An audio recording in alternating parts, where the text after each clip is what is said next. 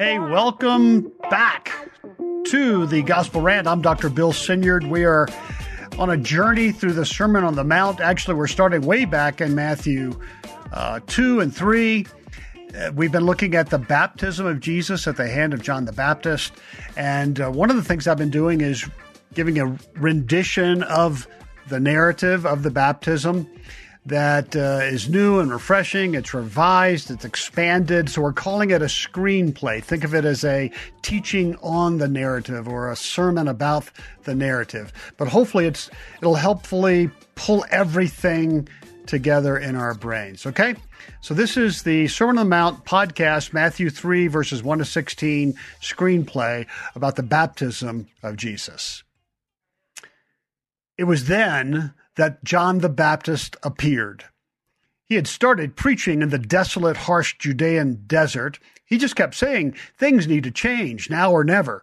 Turn your life around and practice what you preach. If you really want God's blessing instead of the curses you have earned, that's right, I said it, You'd better act now because he's coming.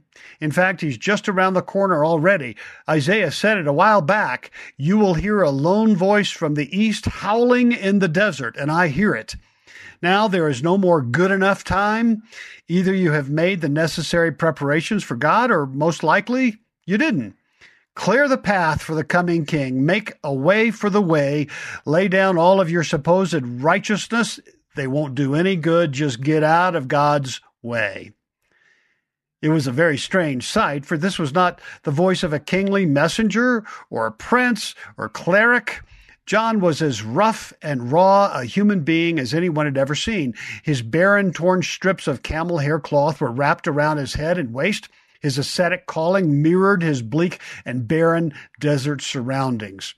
His face was burned, dark, gaunt, and thin. His straggled beard was untrimmed and scattered by the dry, harsh wind.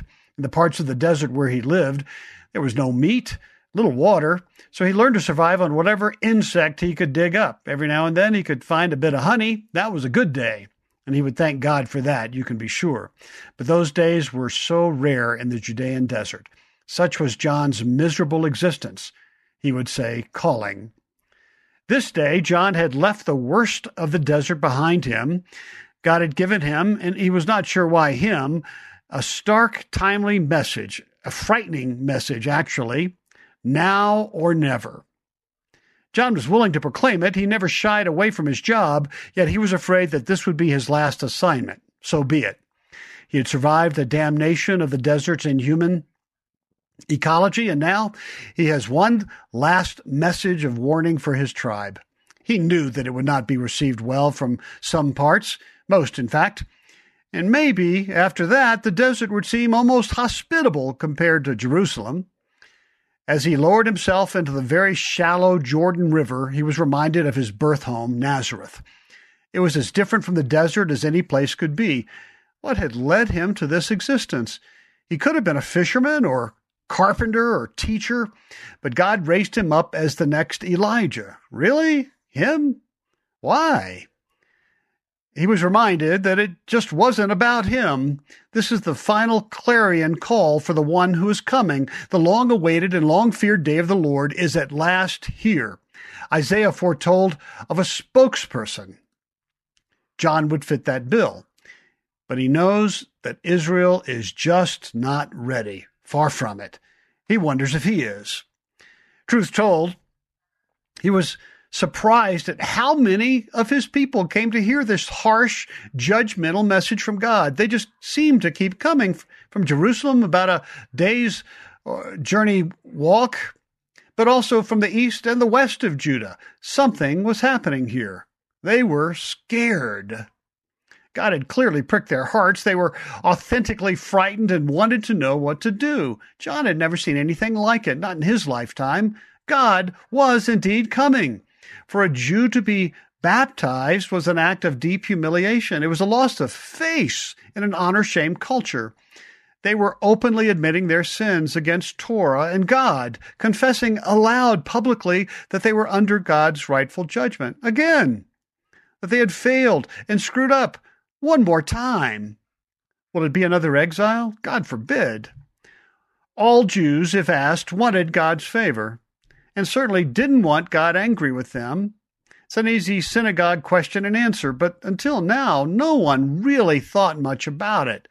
God seemed like a distant fairy tale, something parents would tell their children to scare them into obedience. But something had happened to these people. They were terrified. They realized, maybe for the first time, that judgment was on the way. Real, not a boogeyman. They are absolutely not ready.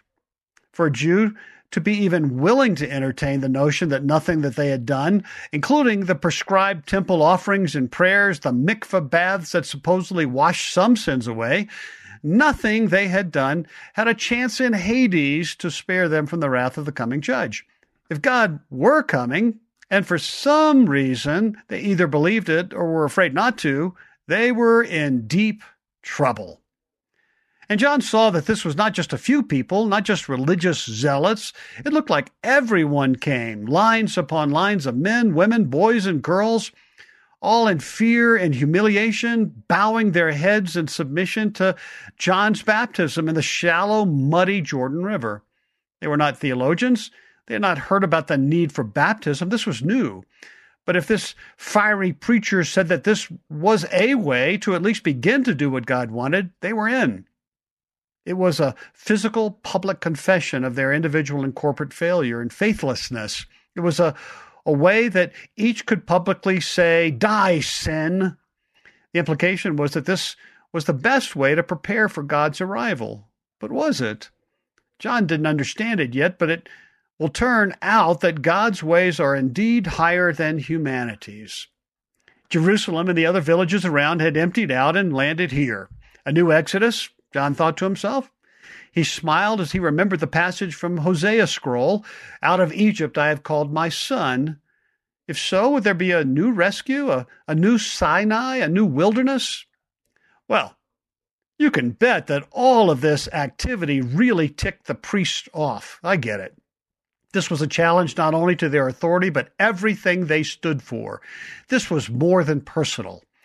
They were the protectors of God's name, his reputation, the Torah. God's favor for Israel comes from the temple, the offerings, the priesthood. They didn't know this vagabond. He wasn't approved. They had no idea what his theological bent was. It was troubling, it was disruptive.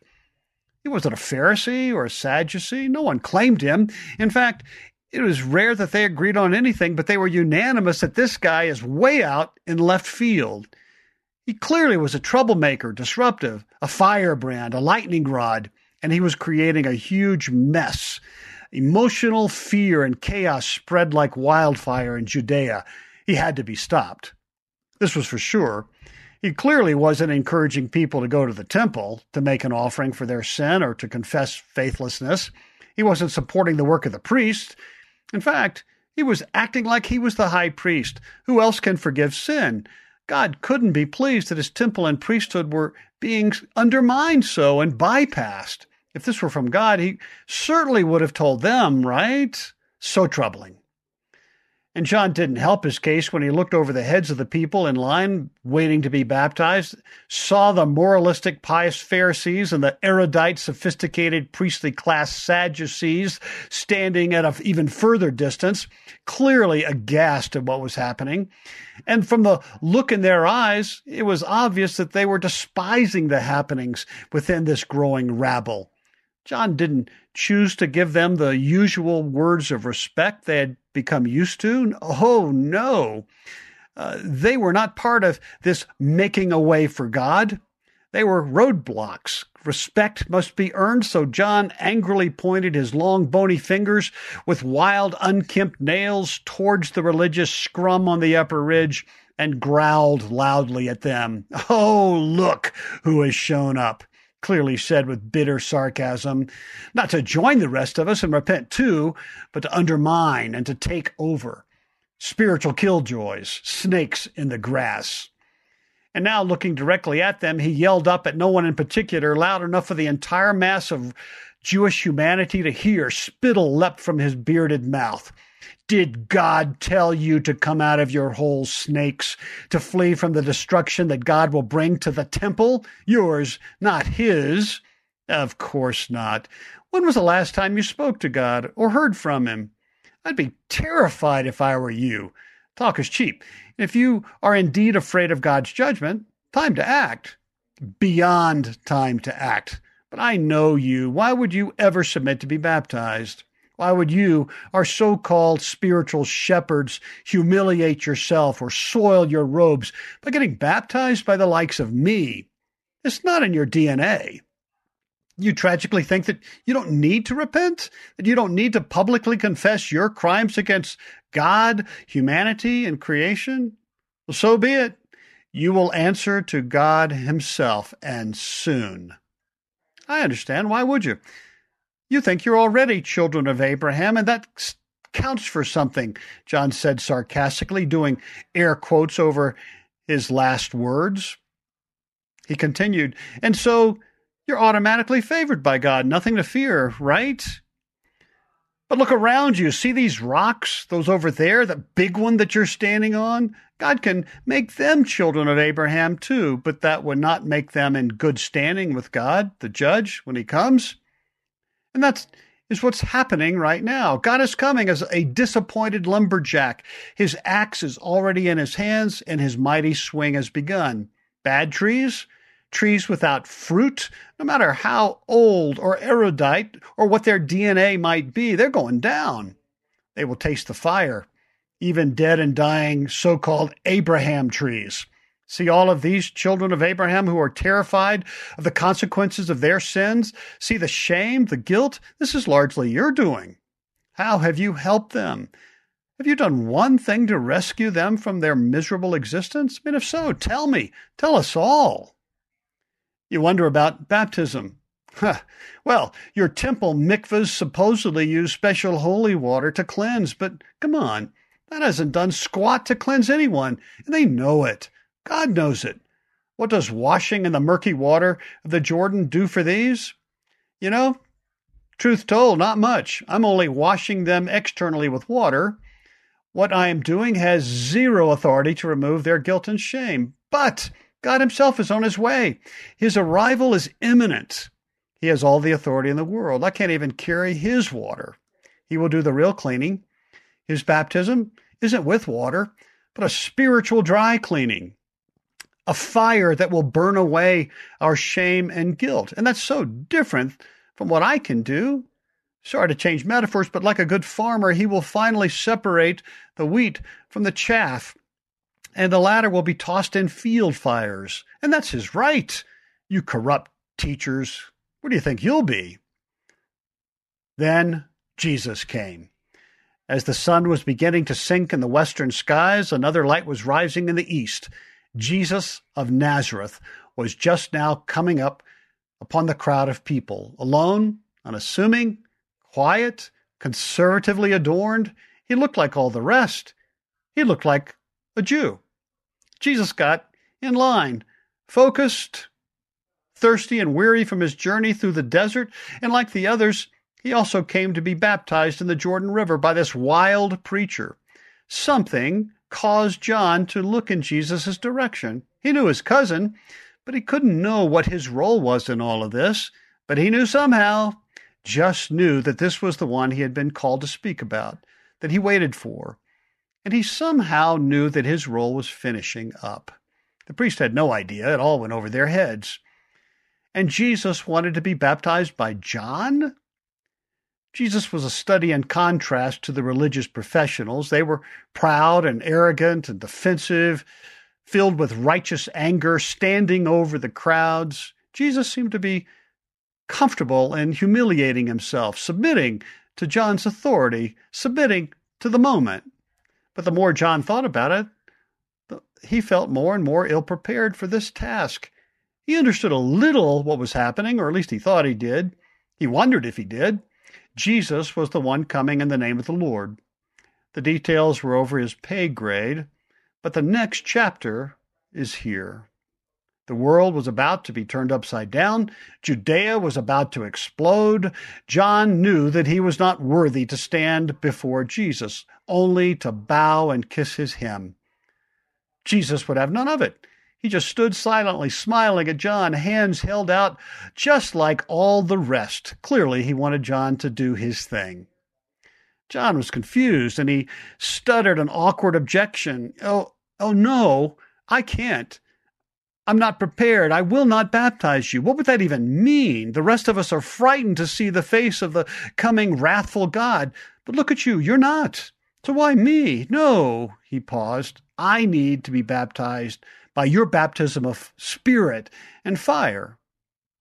Jesus was so deeply moved by his cousin's faith. He had not seen anything like it, and it pleased him. It honored him. He smiled. John, leave it like this for the time being. It must be done to fulfill the prophets. You can't see it right now, but all will eventually be made clear. This is your final charge, my brother.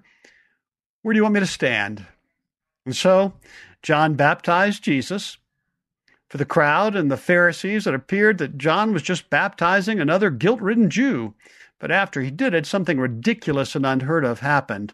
There was a rumbling in the skies like thunder, but it wasn't that. The skies were clear and bright.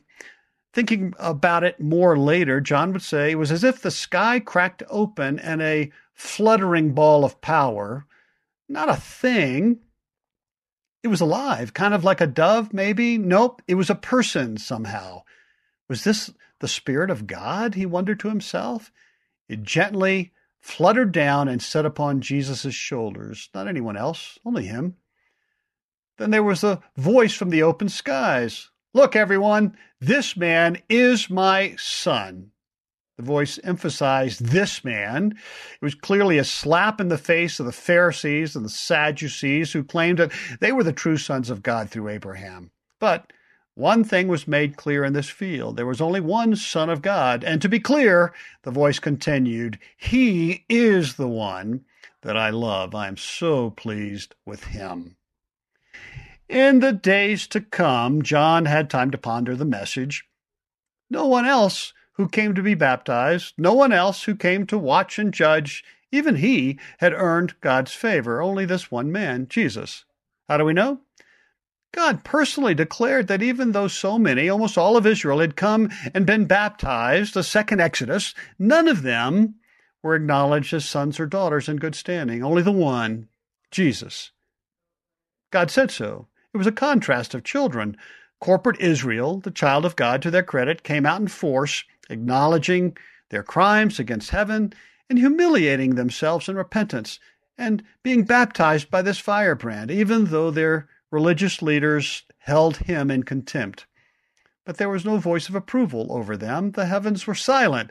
Their efforts had fallen short and were summarily rejected. But there was another child of God who also came and was baptized. God only accepted one child as having earned favor or deserved favor, only one. In all of Israel, only one man was acclaimed as being good with God, subject of his blessings Jesus. But the words were from Psalm 2 in the liturgy from the ordination of Israel's kings. Was this a baptism or ordination of the new king of the Jews or both? John wondered quietly to himself. This was a wonderful thing to behold. And this was the beginning of the coming of the Lord. More to come. All right, uh, that's Matthew 3, uh, verses 1 to 16. We'll pick it up there. Uh, actually, Matthew 4, next podcast, looking at the temptation of Jesus. And again, pass this on to people who you think might benefit from it, might find this interesting, might need to hear of a, of a different kind of love of God. Uh, remember, this is this is golden for those Christians who feel like they've screwed up, they've fallen short, they lack faith, they they're a disappointment to God, they're afraid that God will be disappointed when they when He sees them. And, and by the way, according to some surveys, that's over two thirds of of evangelicals. All right. If you have any questions or comments, bill at gospel-app.com. We'll see you next time on the Gospel Rant. Until then, take heart, child of God.